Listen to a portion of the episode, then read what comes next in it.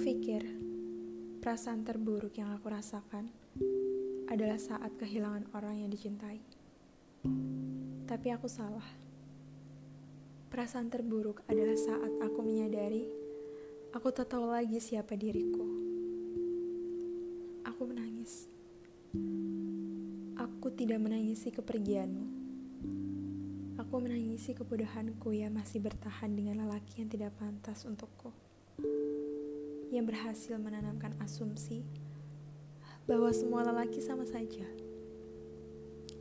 Aku memang mencintaimu, tapi aku lebih mencintai diri sendiri, sehingga aku memilih pergi untuk mengutuhkan diri.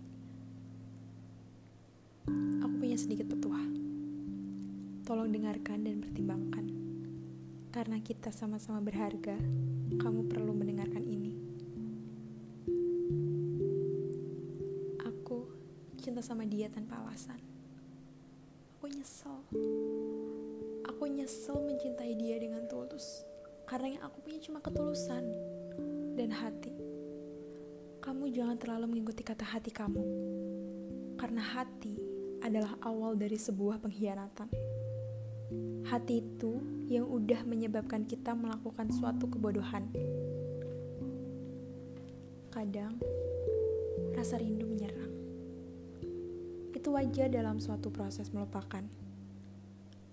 Aku bisa bertahan saat kehilangan orang lain. Tapi, siapa aku ketika aku kehilangan diri? Siapa yang bertanggung jawab untuk sembuh selain diri sendiri? Siapa yang menjadi tumpuan saat kita tersesat selain diri sendiri? Tidak ada.